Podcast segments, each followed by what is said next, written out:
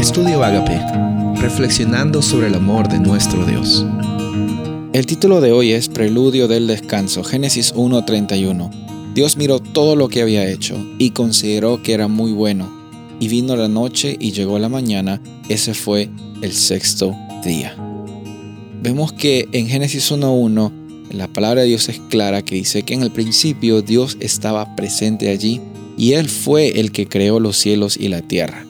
En las civilizaciones antiguas, muchas eh, creencias venían de que los astros o los fenómenos naturales eran deidades.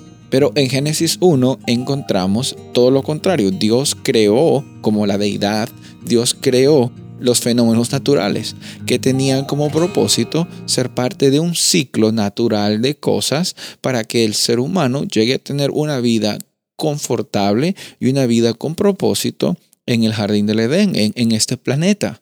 Por eso es que vemos que al terminar la creación, Dios tenía la intención de siempre tener todo bajo control, todo bajo un orden, todo bajo un sistema. Dice aquí que cuando Dios vio todo lo que creó, lo vio y se quedó diciendo, qué hermoso es esto, todo está muy bueno. Y Dios había creado a Adán ese día y Dios había creado a la humanidad en ese día, obviamente, porque en ese momento Adán era la humanidad, era toda la humanidad.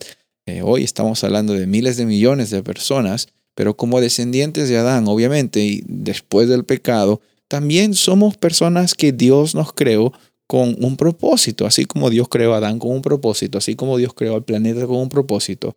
Dios nos creó con el propósito de vivir una vida con abundancia, de vivir una vida cerca a Él en cada momento y no nos creó como máquinas, nos creó como, como máquinas que simplemente tenemos que, desempeñar, que tenemos que trabajar o tenemos que estar viviendo de un momento para otro. El preludio del capítulo 2 es el preludio de que Dios dice, yo he creado todo este sistema, todo este ecosistema, toda esta realidad, todo este planeta para que el ser humano llegue a, disfrutar plenamente de una relación conmigo. Eso es lo que dice Dios. Y también dice, bueno, les voy a dar un regalo que es el regalo del descanso.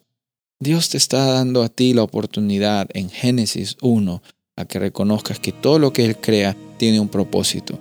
Tú has sido creado, entonces tienes un propósito.